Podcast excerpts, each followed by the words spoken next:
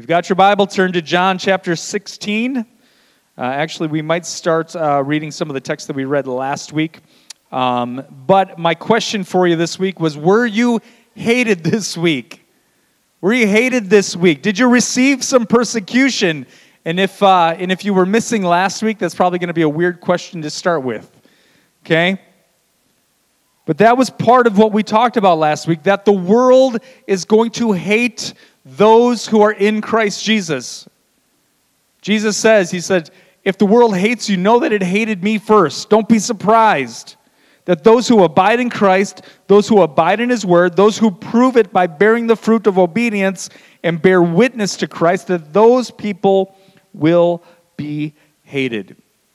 Last week I tried to point out that there is a huge difference, a big difference between the world and the church. It's the difference of night and day, the noonday sun and the dead of midnight. Those in Christ Jesus, those in abiding in Him, abiding in His Word, wholeheartedly loving and believing His Word, holding fast to that Word, bearing the fruit of obedience to that beautiful Word, those true disciples, those true Christians, true branches of the vine, the children of God born of God, full of the Spirit of God, and like the Spirit, bearing witness to Christ, they will be a hated people by the world because the world hates Christ, the true vine.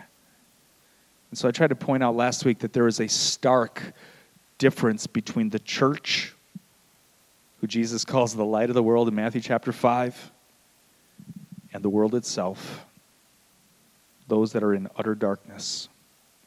Last week I expressed some frustrations with uh, those who claim Christ, those who claim union with Christ, and in, in, uh, in particular, those in the leadership, churches who proclaim Christ but yet disregard or attempt to deconstruct the calls to obedience in His beautiful word.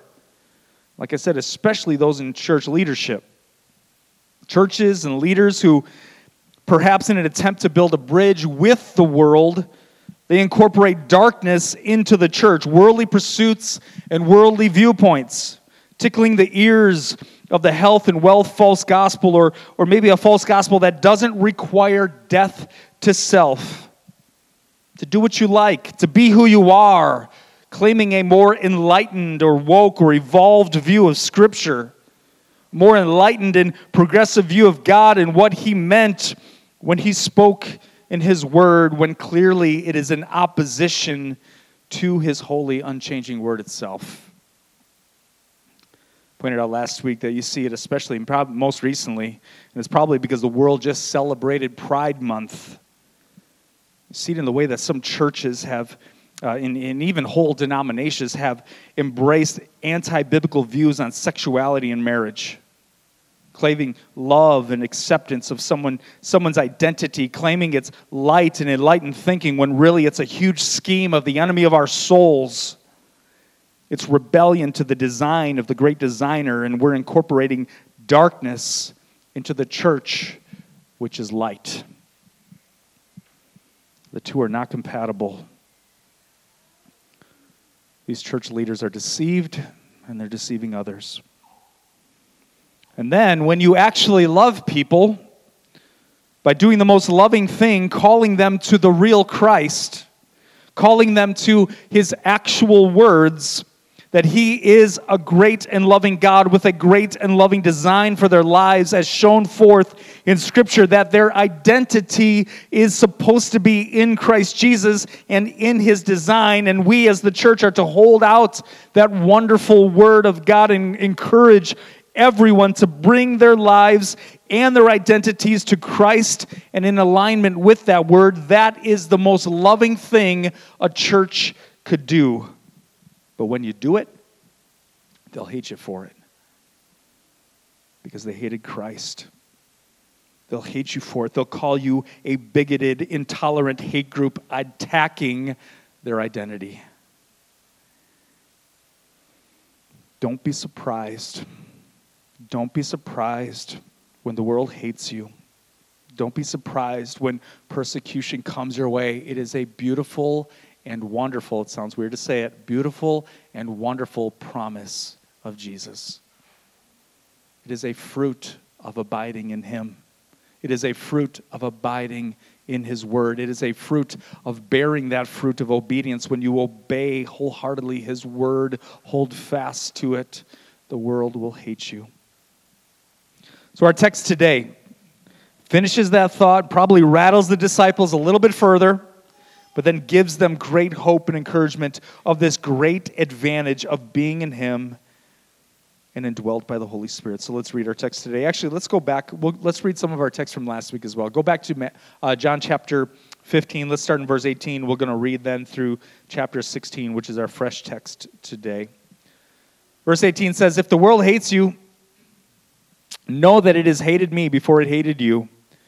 If you were of the world, the world would love you as its own. But because you are not of the world, but I chose you out of the world, therefore the world hates you. Remember the word that I said to you a servant is not greater than his master. If they persecuted me, they will also persecute you. If they kept my word, they will keep, uh, also keep yours. But all these things they will do to you on the account of my name, because they do not know him who sent me. If I had not come and spoke to them, they would not uh, have been guilty of sin, but now they have no excuse for their sin. Whoever hates me hates my Father also. If I had not done among them the works that no one else did, they would not be guilty of sin, but now they have seen and hated both me and the Father. But the word that is written in their law must be fulfilled. They hated me without cause. Verse 26 But when the helper comes, whom I will send to you from the Father, the Spirit of truth, who proceeds from the Father. He will bear witness about me, and you will also bear witness because you have been with me from the beginning. What a beautiful picture there of a, of a triune God, right? The Helper, the Holy Spirit's going to come. Father's going to send him in my name, this triune God we serve. Okay, here's our new text, chapter 16, verse 1. I have said all these things to you to keep you from falling away. They will put you out of the synagogues. Indeed, the hour is coming when whoever kills you will think he is offering a service to God. They will do these things because they have known the, not known the Father nor me. But I have said these things to you that when, the, when their hour comes, you may remember that I told them to you.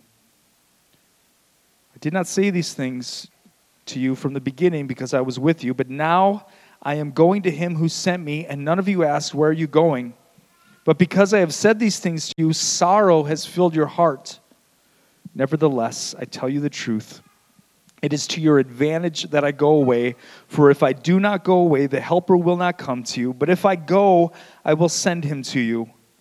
And when he comes, he will convict the world concerning sin and righteousness and judgment. Concerning sin, because they do not believe in me Concerning righteousness, because I go to the Father, and you will see me no longer. Concerning judgment, because the ruler of this world is judged. I still have many things to say to you, but you cannot bear them now. When the Spirit of truth comes, he will guide you into all truth. For he will not speak on his own authority, but whatever he hears, he will speak, and he will declare to you the things that are to come. He will glorify me for he will take what is mine and declare it to you. All that the Father has is mine. Therefore, I say that he will take what is mine and declare it to you. Let's pray before we continue on. Father, again, we come before you and I ask for humble hearts. I pray for fertile ground. As seed is sown, as seed is scattered. I pray that it would bear fruit in the lives of your people.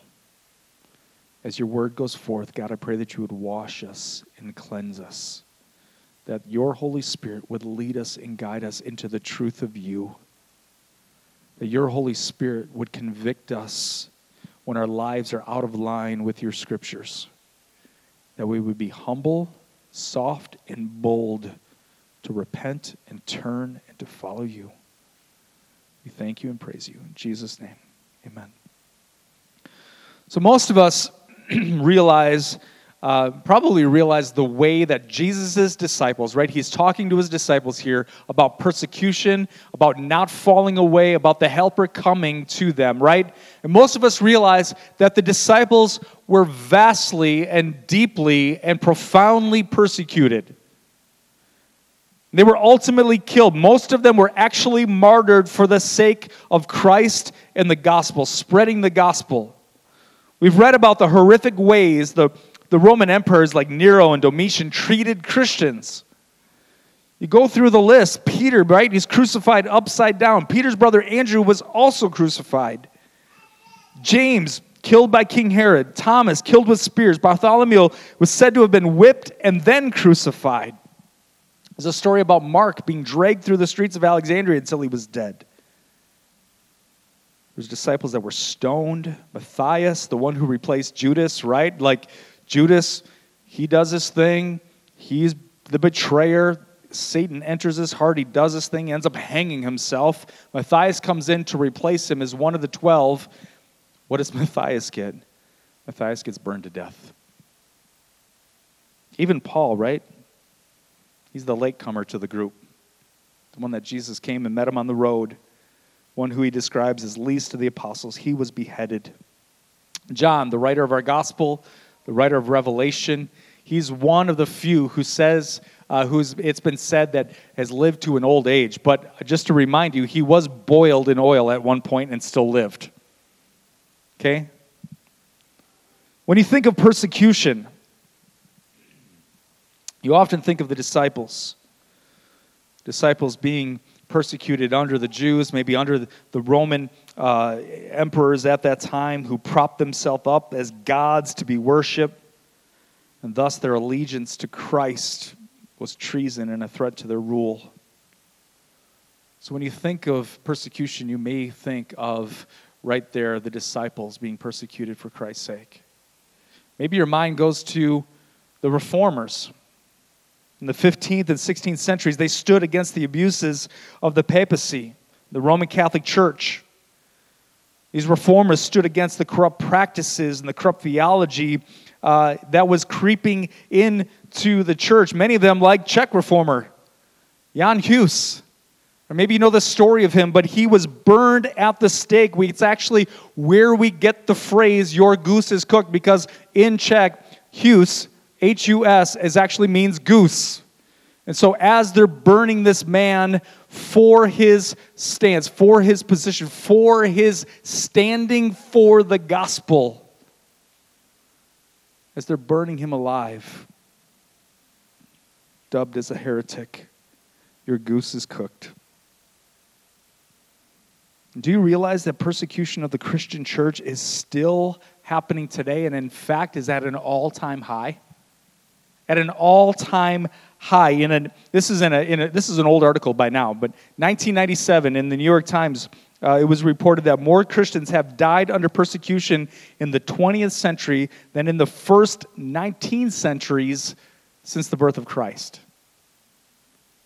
Still happening at an all-time high. Even now, um, Open Doors USA, great website. Uh, there's lots of reporting on persecution that is happening worldwide as the gospel goes forth. In the top 50 toughest countries to be a Christian alone, there are 312 million Christians experiencing high levels of persecution and discrimination in their desire to follow Christ. One in seven Christians worldwide experience high levels of persecution. Between October 2020 and September 2021, nearly 5,900 Christians were killed for their faith in one year alone.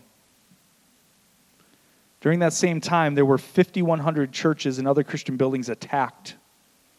During that same time period, 47, over 4,700 believers were detained, arrested, or imprisoned without trial. Between October 2020 and September 2021, over 3,800 Christians were abducted for faith related reasons. So that's, that's now. That's happening right now in the world because of Christ. Christians being hated by the world. So back in Bible times, right, the ruling Jews would not, could not accept Christ uh, Jesus as the Christ, right? They considered him a blasphemer. He was worthy of death as a blasphemer according to their law. It was right and true that someone who would claim to be God was worthy of death. And so putting Christ to death was a justified service to God. Coincidentally, the Roman emperors at that time considered themselves gods. They considered themselves gods, people to be worshiped. So, killing Christians, those who didn't worship or serve the emperor, was seen in a way as a service to God. In the Reformers' day, in the 15th century, those who pointed out the abuses of the church, they were dubbed as heretics, and putting them to death was seen as a service to God.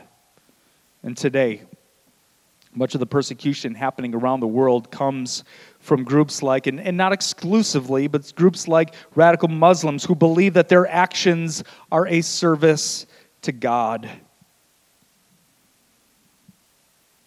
D.A. Carson's commentary uh, on the book of John. It says, whether in the first century or in the 20th century, Christians have often discovered that the most dangerous oppression comes not from careless pagans, but from zealous adherence to religious faith. So, do you see the sheer evil of our enemy Satan, the ruler of this world? Do you see the, the danger of religion untethered to the word? It happened in Jesus' day, and it's happening today, just like Jesus promised. And so let's read uh, the beginning of John chapter 16 again. Verse 1 it says, I have said these things to you to keep you from falling away. They will put you out of the synagogue. Indeed, the hour is coming when whoever kills you will think he is offering a service to God. They will do these things because they have not known the Father nor me. But I have said these things to you that when the hour comes, you re- may remember that I told them to you. Here's a little side note, right? Being put out of the synagogue doesn't sound like that big of a deal, right? Finding a new church, finding a new place to worship. It's not like today, okay? It's not like, you know, there's a church on every other corner here in Lake Country. Like, this church doesn't work for you. Go down there. It, it's, it's unfortunate, drives me nuts. But it's not like today. If you were put out of the synagogue as, as, a, as a good Jewish person, if you were put out of the synagogue, that was the center of life that was the center of social life, social standing. It was the center of everything that happened from schooling, all of it. So being put out of the synagogue was a big, big, big, big deal. And he also says there's going to be a time coming when whoever kills you will think that he's offering a service to God. And I think we just looked at that. We just outlined that. That that's been happening from Jesus' day all the way to now. Let's continue reading on in verse 5. It says, But now I am going to him who sent me and none of you ask me, Where are you going? But because I have said these things to you, sorrow has filled your heart. Nevertheless, I tell you, it is to your advantage that I go away, for if I do not go away, the Helper will not come to you. But if I go, I will send him to you. When he comes, he will convict the world concerning sin and righteousness and judgment. Concerning sin, because they do not believe in me. Concerning righteousness, because I go to the Father, and you will see me no longer. Concerning judgment, because the ruler of this world is judged. I still have many things to say to you. Cannot bear to hear them now. When the Spirit of truth comes, he will guide you into all truth. For he will not speak on his own authority, but whatever he hears, he will speak, and he, de- and he will declare to you all the things that are to come. He will glorify me, for he will take what is mine and declare it to you. All that the Father has is mine. Therefore I said, He will take what is mine and declare it to you. So Jesus is telling these things. He's telling them that they won't, so that they won't fall away. Sorrow has filled their heart because he's told them that he's going away. That he, remember, we talked about this a couple weeks ago, that he's going away and they can't come with him, but he's actually going to prepare a place for them. And he's promising the Holy Spirit the Spirit of God who is going to come and not just be with them, but that is going to dwell within them. And here he's given them a little bit more of a picture of what this helper, what the Holy Spirit is actually going to do. And he's going to convict the world and he's going to lead and guide his disciples. And he says that it's actually to their advantage that he goes so that he can send the helper. This text has always kind of baffled me. Not baffled me, like, like, like has just. What could be better than walking with Jesus? Like, could you imagine? There's so many times in my life where I've thought, man, could you imagine being one of his disciples and hearing him preach? Could you imagine like seeing him show his love and compassion for the most outcast people of society? Could you imagine seeing him perform miraculous signs? What could be better than seeing him in person heal the lame and the blind. What could be better than seeing with your own eyes him raise Lazarus from the dead? What could be better than that? Being indwelt by the Holy Spirit of God. That's what. There were so many people who saw Jesus do all of that stuff all of that stuff, and they still walked away from him. There, was, there were those that saw him preach, saw him do signs, saw him do miracles, saw Lazarus come out of the grave with the grave clothes on, four days dead, too far gone. And they still didn't believe. That wasn't enough. They need, we need the power of the Holy Spirit in our lives. We must be born again and indwelt by the Holy Spirit. It's not just metaphor, it's reality that God Himself indwells his people in the person of the Holy Spirit. And Jesus said it's better, it's to their advantage that he leaves so that he could send this helper who won't just be with them, but will be in them. It's better, it's a part of the plan. He's enough, and we're not lacking anything. You understand that? Like, it wouldn't be better to see all of that happen, to see the miracles, to see Lazarus, to be. It is to our advantage that we have the Holy Spirit of God active, empowering the church today. It's the only way the church is going to be the actual church. If not, we're just a Sunday Christian ah, I can't even say Christian. We're just a Sunday morning morality club. We need the power of God, we need the Holy Spirit in our lives. A little side note here uh, something that I actually never really thought of before, um, but I read it in, in Carson's commentary. When Jesus says that he must leave to send the Holy Spirit, it's not for some weird, unarticulated metaphysical reason, like the two can't minister to God's people at the same time. It's not like your dad and, and Santa Claus never being in the same room together, right? Because it's really like the same person. Like you never see dad and Santa Claus together. Dad's got to sneak away, right? And all of a sudden Santa Claus comes out, kind of thing. That's for some weird metaphysical reason, like the Holy Spirit and Jesus are never in the same place ministering to God's people. To say, it's, don't, don't, don't let it actually. If you have some of those thoughts, it could lead to some really, really strange heresies. Okay, like modalism right? Like God shapeshifts and takes on different forms. Like in the Old Testament, right? He's God the Father, and then now he, he now he's in the form of Jesus, right? No, it's one God, triune, three persons in one God.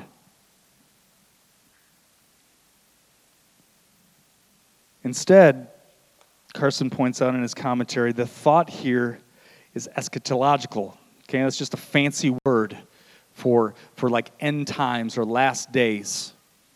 There are many biblical promises that show the outpouring of the Spirit will characterize the age of the kingdom of God or the last days or the end times. Texts like Isaiah chapter 11 or chapter 32 or chapter 42, 44, uh, Ezekiel 11, Ezekiel 36, Ezekiel 37, and of course, Joel chapter 2, who Peter, in his sermon at Pentecost in Acts 2, when the Holy Spirit is poured out on the church, he quotes Joel 2 that the Holy Spirit would be poured out, that, that, that old men and young men, right, that there would be dreams, that there would be visions, and that they would be declaring the goodness and the, and the, and the promise of Jesus Christ.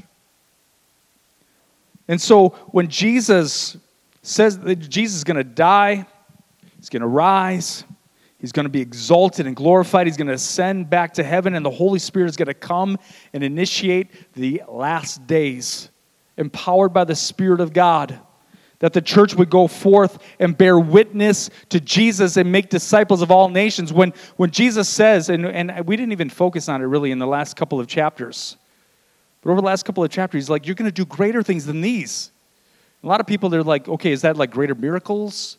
Is that like greater, like greater uh, things we're going to see done, like amongst us? Like, and I don't know what's greater than Lazarus being raised from the dead. Like, I don't think there's anything great. Like, people raised from the dead. But I think what Jesus is getting is that you're going to do greater things than these because the Holy Spirit, the Spirit of God, God Himself is going to live within the church. And they're going to go out and multiplication is going to happen. Peter preaches in the power of the Holy Spirit, and thousands come in one day to Christ. That's greater. That thousands of people raised from dead, okay? Once dead, lost in their sin, now alive in Christ Jesus. What a beautiful thing. So Jesus says that it's better that he goes so that he can send the Holy Spirit. In our translation today, he's called the Helper. He says that the helper is going to do a couple of things, and I mentioned it earlier. He's going to convict and he's going to guide. So look at verse 7 again. It says, Nevertheless, I tell you the truth. It's to your advantage that I go. For if I do not go away, the helper will not come to you. But if I go, I will send him to you. And when he comes, he will convict the world concerning sin and righteousness and judgment. Concerning sin, because they do not believe in me Concerning righteousness, because I go to the Father and you will see me no more. Concerning judgment, because the ruler of this world is judged. Just being honest with you guys, this is a difficult section of Scripture to completely understand. Even some of the brightest New Testament scholars today says that this is a difficult passage to understand exactly what is he getting at with those three different elements convict the world concerning sin righteousness and judgment. And often the arguments start around that verb that is used as far as convicts. What does he mean by convicts? There some debate over the full intended meaning of this word, but the Greek word that is used here is actually used 18 different times in the New Testament. And nearly every instance, the verb has to do with showing someone their sin and usually as a summons of repentance. So the Holy Spirit, the Helper, is going to come and he's going to convict the world concerning sin, righteousness, and judgment. He's going to show them their sin and beautifully summon them to repentance. Some of you remember in your past life Remember the past? You remember your past life? Remember when you were still lost? Do you remember those moments in your life where the Holy Spirit showed up and showed you your lostness? Like you were maybe just in some moment of turmoil. Maybe you're going through something in particular, and it's like you realize you were just plain lost. Have you ever been actually lost? I was lost once. I, I actually told the kids this, my kids this story just a couple weeks ago. I got lost in the woods when I was about 16 years old hunting terrified. Like, knew, like, had no idea where I was. Terrifying.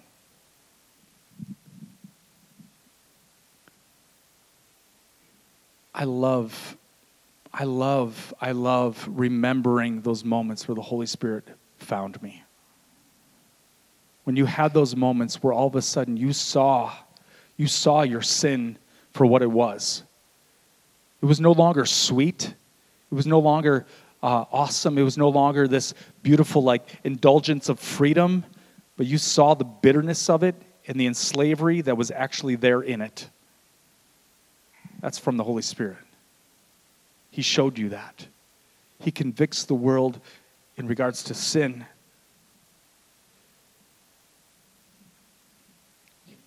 When you realize that you were separated from God, both in your actions, yes, but also in your nature, that we have this sinful nature that needs to be reborn, remade.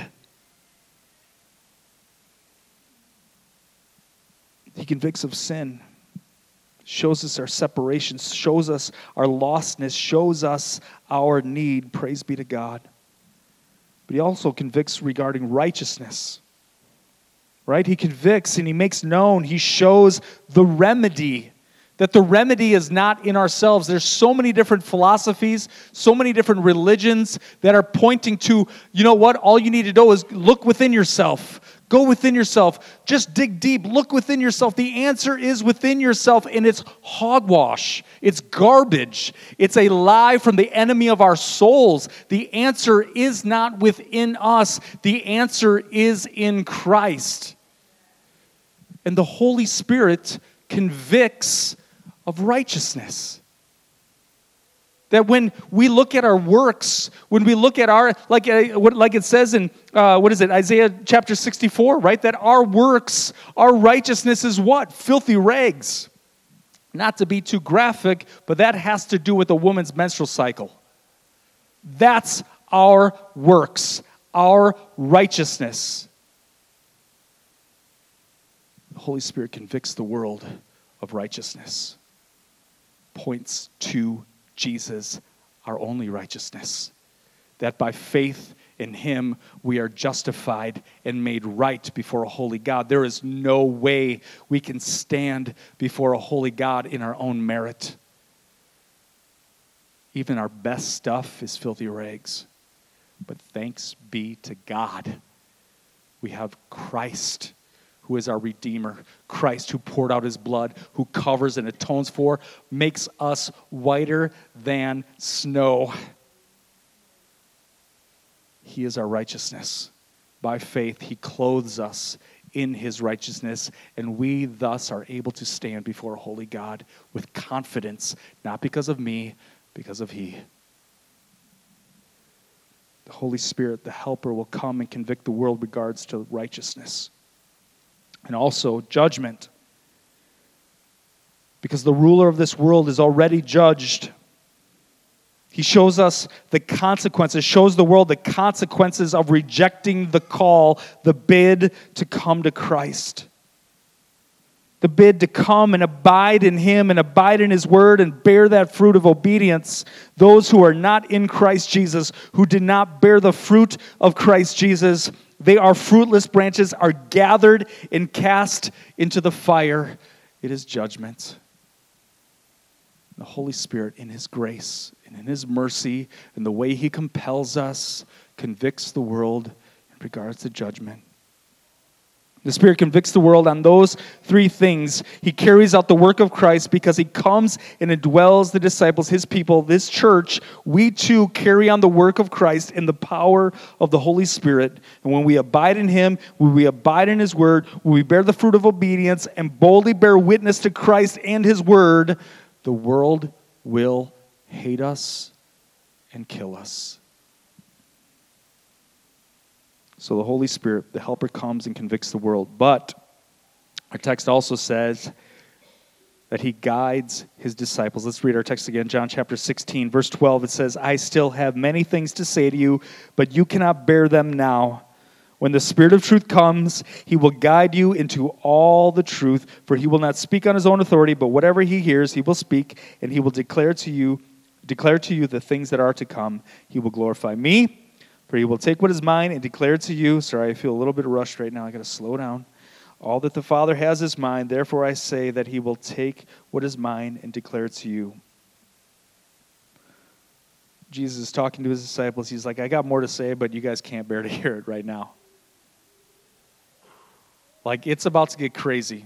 This is the night before he's arrested, and everything changes. Everything gets rattled the shepherd is struck. The sheep are going to scatter. They're going to be full of fear.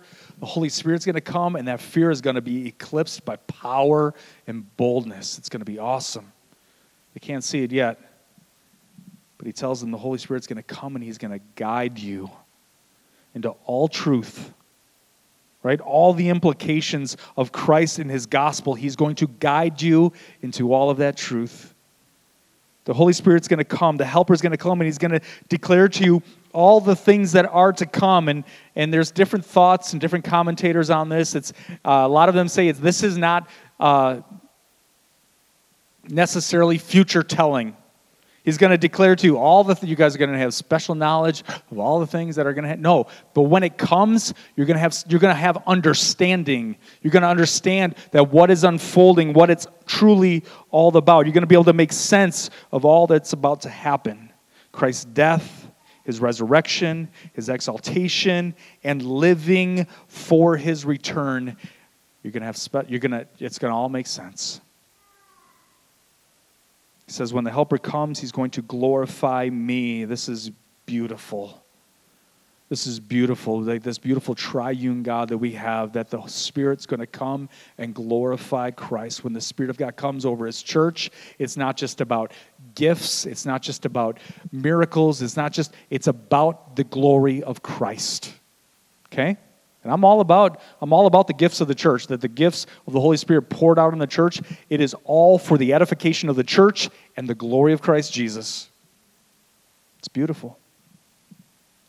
He also says that the helper is going to come and take what is mine and declare to you again this beautiful unity, never a contradiction between what the Holy Spirit of God is doing and what Jesus has declared. The Holy Spirit is going to continue the work of Jesus, and he's going to do it through his people, through his church. Like I, have said it before, it baffles me that God's plan for the salvation of the world was this group of Yahoos. That us, a bunch of broken people, a bunch of people like, I don't know about you, but some days I'm just trying to keep it all together. But He's given me a spirit, He's given me the helper, He's given me Himself to live within me, to lead me and guide me. And as I live in this purpose, in my calling, if you're called by Christ, you have this beautiful calling to declare the glory of Christ in the power of the Spirit. And when you do that, the world will be convicted of sin, righteousness, and judgment. It's beautiful. It's beautiful how this works. And it's His plan. And so today, as we wrap up, I'm going to ask Nate to come and the band, we're going to worship together in just a few minutes. Anybody in the room need help? Help for living for Jesus? Anyone need help and power to not fall into sin again? Anyone need help and conviction to see the evil of your sin and the glory of Christ, to behold him and to cherish him above all the traps of this world? Anyone need help to walk in righteousness. Does anyone need help in knowing and understanding and loving the truth of Jesus Christ? Does anyone need help and power and boldness to witness? Does anyone need a helper? I need a helper. I need a helper. And God has given us the helper, the Holy Spirit of God Himself. Today, call upon Him today in our response time here, spend some time confessing. Confessing, yes, maybe sin, but confessing your need of Him. That's that, that right there. Right? A lot of times we like to think we got it together. You got to think that we own strength, my own might, my own determination. Ugh. becomes work then. becomes a burden then. doesn't feel easy and light. Jesus took it all, gave us his power and the Holy Spirit to truly live as the church of Jesus Christ. Let's call in the helper today and let's respond to him. I'm going to pray. We'll stand, we'll sing for a bit, and then actually, probably what we'll do is we'll probably do a soft dismissal. Um, and if you want to stay longer and worship and pray, maybe have someone pray over you. If you would like me to pray, I'd love to pray for you. Come find me. I'll be up here towards the front somewhere. I'd love to pray for you. Your community group leaders are probably in the room. They'd love to pray with you. Let's continue to ask for help from the helper, to be empowered by his spirit so we can be the church to the glory of his name. Father, again, we thank you. Praise you. We don't lack, we lack nothing. We lack nothing because you have promised the helper. You've promised your spirit to be alive in us. So, God, help us to not walk in our flesh, but God, to walk by your spirit, to acknowledge you, to submit ourselves to you, to ask you to fill us further with your spirit so that we might truly live to the glory of your name. Not just a Sunday Christian club, but a vibrant, bold, and powerful church bearing witness to the glorious name of Christ. God, in this place today, draw us close, draw us near, fill us with you. Fill us with your spirit, I pray. I pray for soft hearts. I pray for spiritual appetites. Pray for hunger.